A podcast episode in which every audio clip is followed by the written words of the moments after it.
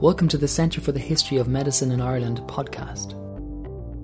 This podcast features recordings of academic papers on the history of medicine and medical humanities, which were given to audiences in University College Dublin as part of the Centre Seminar Series.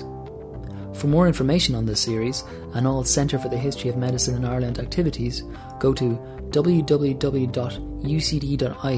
forward slash history forward slash body.htm or simply do a search for CHOMI UCD in Google. This episode features Dr. Jonathan Reinarz, Director of the History of Medicine Unit at the University of Birmingham. His paper, From Rowdy Youths to Marginal Men, a social history of medical students in provincial England, circa 1825 to 1939, was delivered as part of the Centre Seminar Series on the 28th of January 2010 in University College Dublin. In this recording, he gives a brief synopsis of his argument.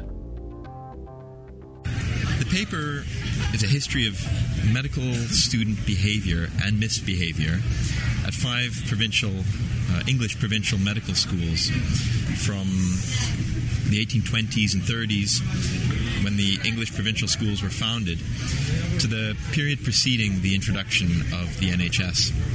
It's part of a larger project um, looking at the history of five English provincial medical schools Bristol, Birmingham, Liverpool, Newcastle, and Sheffield. There's a number of questions being asked in the uh, in the project. I'll look at the the actual establishment of the schools, how they started as businesses and then developed into what we would regard as medical schools, um, the the evolution of the medical curriculum, um, so the introduction of specialties, for example, and the development of facilities, so from lecture theatres to museums and laboratories. But also, it considers students' experiences during this period. The latter subject has attracted some attention in the past, and it's usually in single school histories and stories of student numbers and their progressive increase, their uh, periodic uh, misbehavior, are included largely as anecdotes. Um, so, for example, at the medical school in Cork, there's uh, stories of the lectures being uh, disrupted by noisy students, but famously, um, on one occasion, uh, a tame bird was released in the lecture theatre and landed on the lecturer's head. And these sorts of episodes recurred at all medical schools, but they're never really drawn together.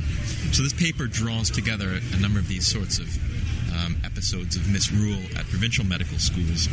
And I'm not the first to do this. Um, Keir Waddington has uh, written a very thorough study of rowdy students at Bart's Medical School in London, and he's charted the, the change in their behavior over the Victorian period. And largely, his is a structural argument where significantly following the introduction of a disciplinary committee, students did begin to behave uh, in a satisfactory way. But also with the introduction of better facilities, for example, lecture rooms, better common rooms, um, and even a student residence with a, a resident warden, behavior gradually began to improve. So he suggests that over the Victorian period, medical students professionalized. Professionalized alongside their instructors, really, because this is a period of medical professionalization. Others would say that this sort of misbehavior still goes on.